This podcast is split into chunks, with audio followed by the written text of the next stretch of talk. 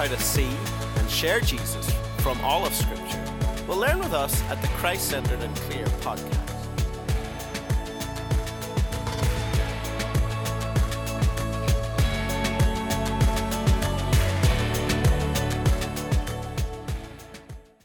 Welcome back to Christ Centered and Clear. I'm Nate Akin, your host, along with my brother Jon. In the last episode, I questioned whether Josh Redberg was lazy uh, for not getting on the the podcast, and he's done it again. So he can't defend himself this week. we'll have to wait and let him defend himself.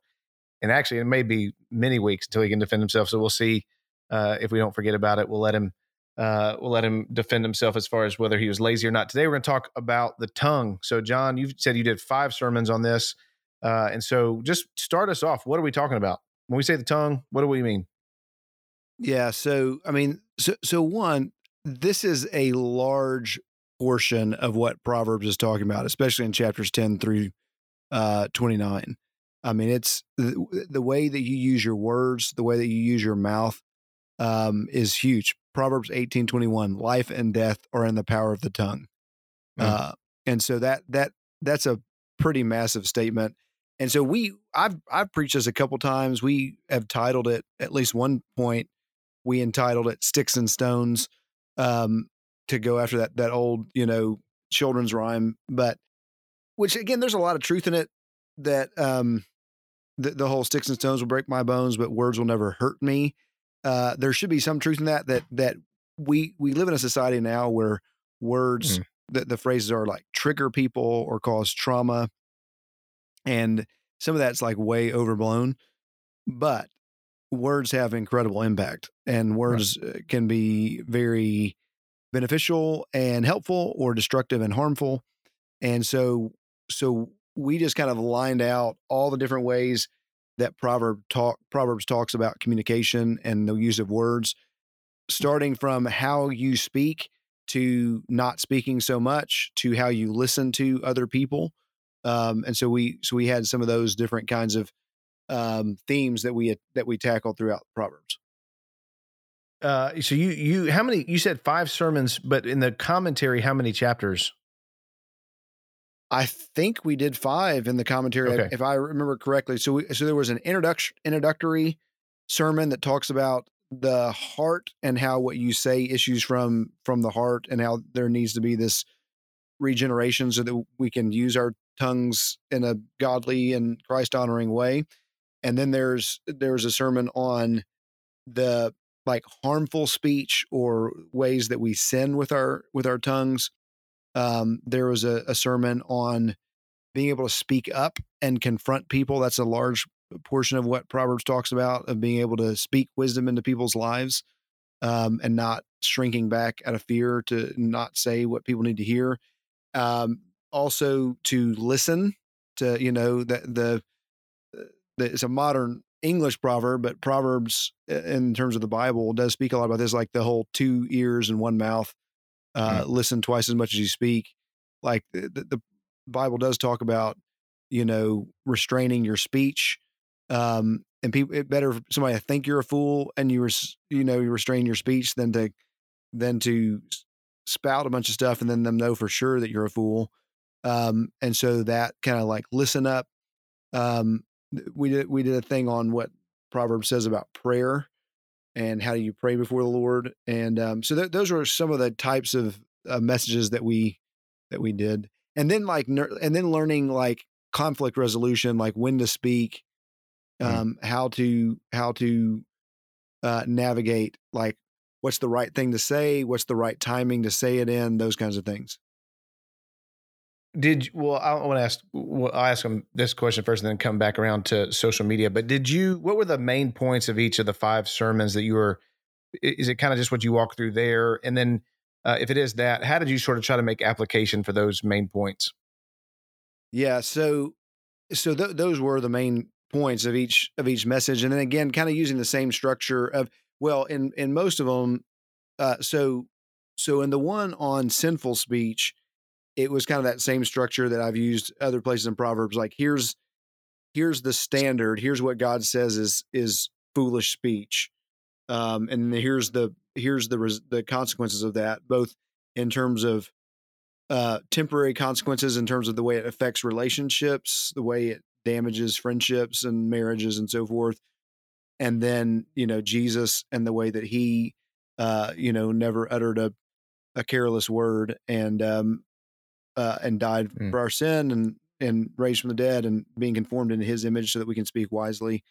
Um, on the, and then listen, on the listening up, uh, one, it was, again, that's a similar kind of format on the, on the confrontation. It was a, it was a different, uh, format that was really just super practical. So the main the main point was loving confrontation e- equals the right word from the right person in the right way at the right time uh, and with the right motivation. And so I just walk through what Proverbs says about each of those um, those different aspects. So it's it's not just enough to have the truth.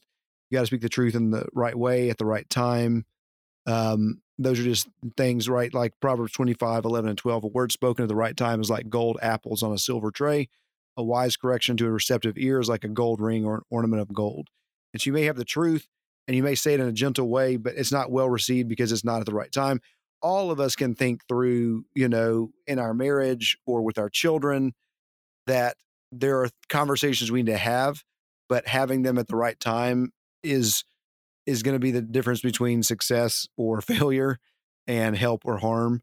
Uh, so that so those are some of the ways we kind of lined it out. What are some ways you try to give? I mean, again, those sometimes become issues of prudence. Obviously, the Bible doesn't necessarily even dictate all how you would handle something like that. So, how did you try to give handles on what's prudent to have? Like, how do you? How can you like even assess whether it's the right time uh, to to have that conversation?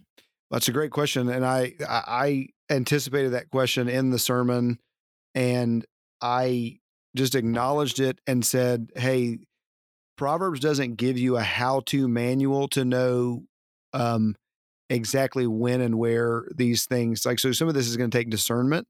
Now, thankfully, the Bible gives a promise in James one that if you lack wisdom and you ask the Lord, He gives generously to those who ask.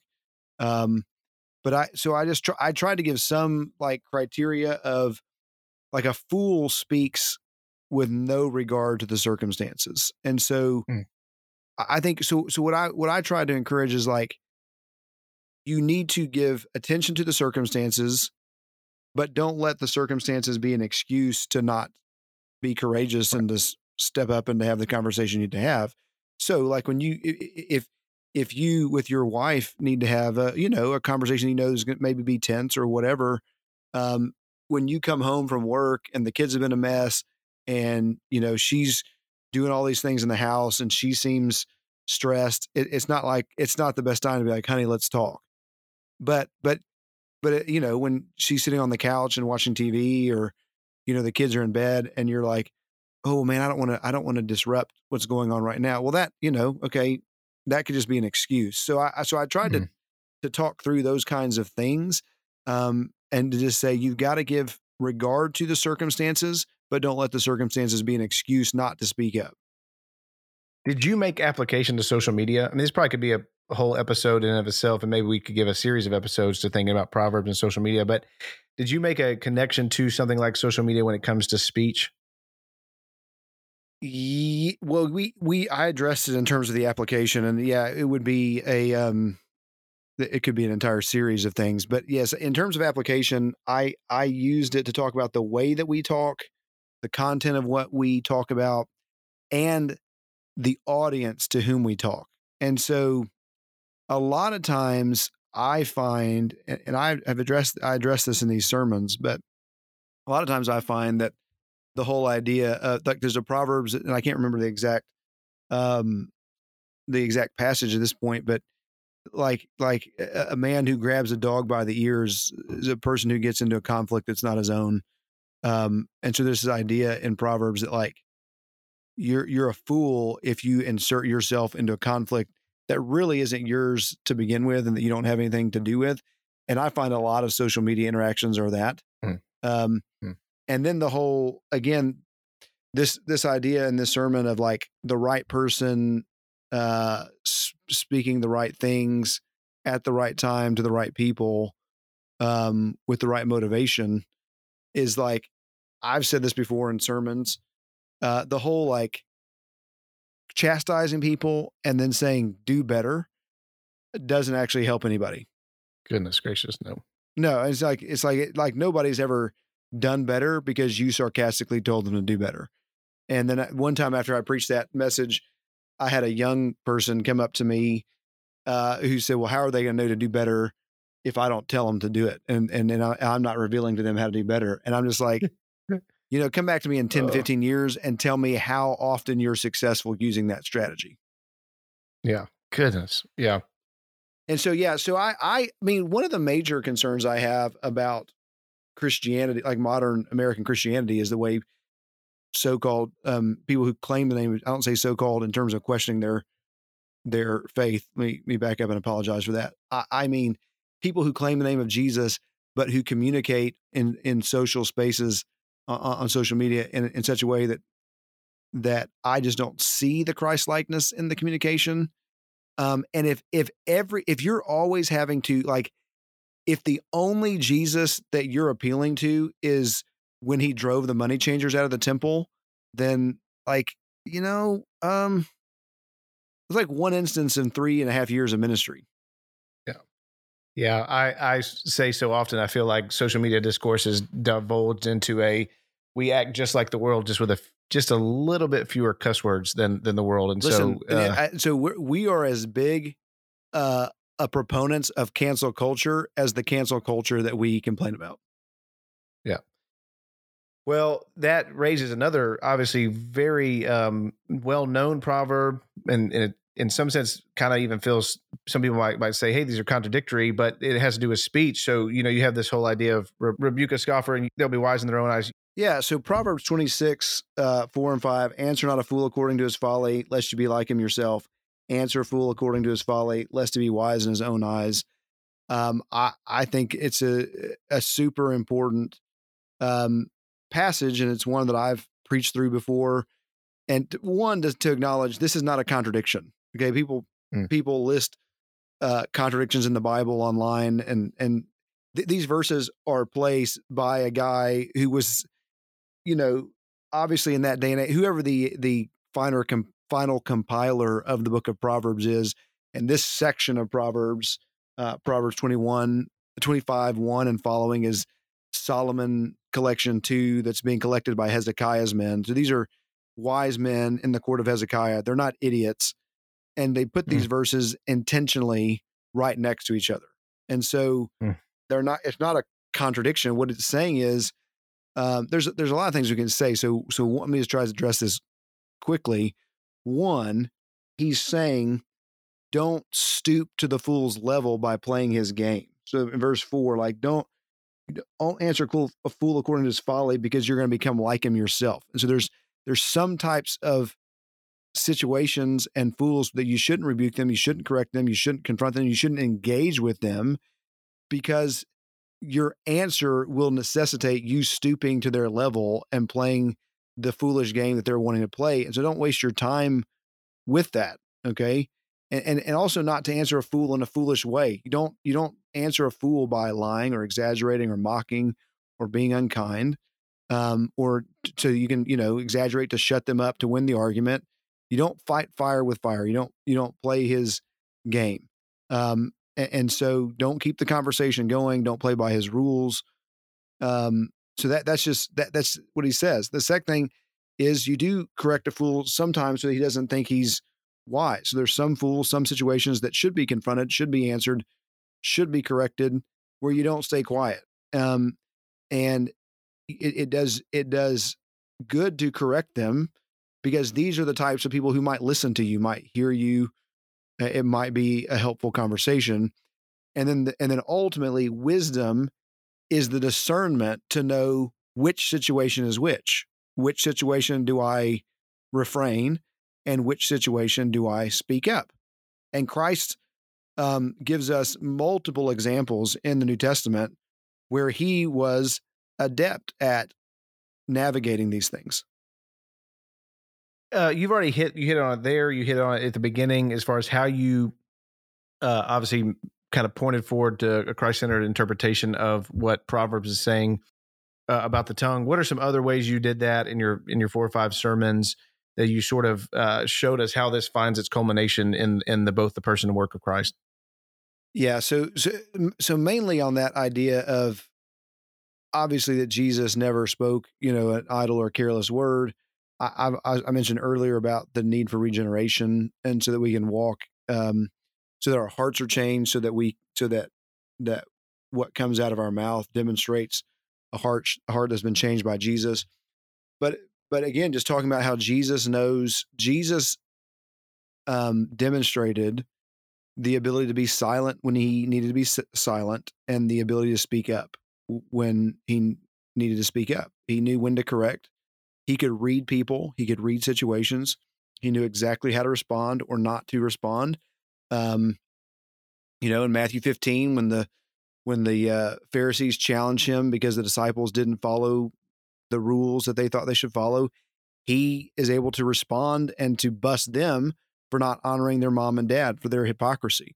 Um, when Peter foolishly rebukes Jesus about the cross, Jesus is able to answer him and to correct his folly and say, "Get behind me, Satan." Jesus knows when they're testing him and when he doesn't need to answer, or he redirects the answer, and they marvel um, at you know his answer. Um, eh, Matthew 22, 46, no, it says, No one was able to answer him a word, uh, nor from that day did anyone dare to ask him any more questions. Like he refuses to play their game. Um, you know, the, the baptism of John, does it come from God or come from men? And they they don't answer him. And he's like, Well, neither I'm not going to tell you where my power comes from. Um, when he's on trial with the Jewish leaders, he remains silent and amazes Pilate.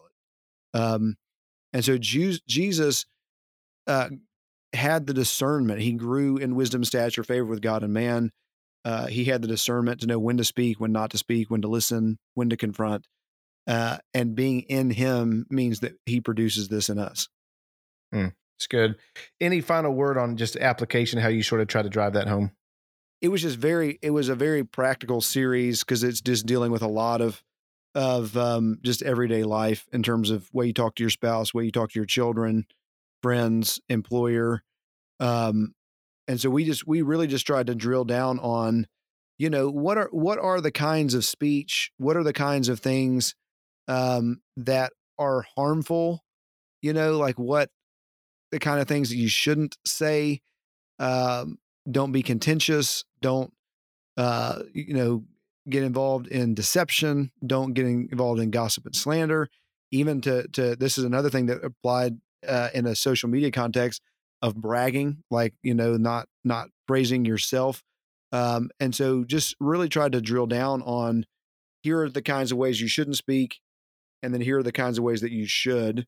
Um, you know, ways that are that build up relationships, that are truthful, that hmm. are mm. kind and helpful, and um, and then just how being in Christ is what informs and empowers you to be able to to use your tongue the way that God wants you to use your tongue and and to use you know James talks about the tongue that you use to praise the creator and then you use to curse your fellow man and and so we mm. kind of use that as a cross reference too you've just yeah this is a great deal of um your tongue we had a, the prayer sermon as well so your tongue has a great deal of impact in terms of your vertical relationship with the Lord and then your horizontal relationships uh, with your fellow man. So also the tongue is a small member, yet it boasts of great things. How great a force is set ablaze by such a small fire, and the tongue is a fire, a world of mm. unrighteousness. Mm. The tongue is set among our members, staining the whole body, setting on fire the entire course of our life, and set on fire by hell. For every kind of beast and bird, of reptile, sea creature can be tamed and has been tamed by mankind, but no human being can tame the tongue. It is a restless evil full of deadly poison. With it we bless our Lord and Father, and with it we curse people who are made in the likeness of God. From the same mouth come blessing and cursing. My brothers, these things ought not to be so. Mm. Uh, yeah, I mean, again, I think we could do a whole thing, both certainly on just everyday use of our speech, but also social media probably needed even just for our own soul. Um, so thanks for leading us through that. We'll uh, obviously continue our uh, Proverbs uh, series, and we appreciate you listening to the Christ Centered and Clear podcast.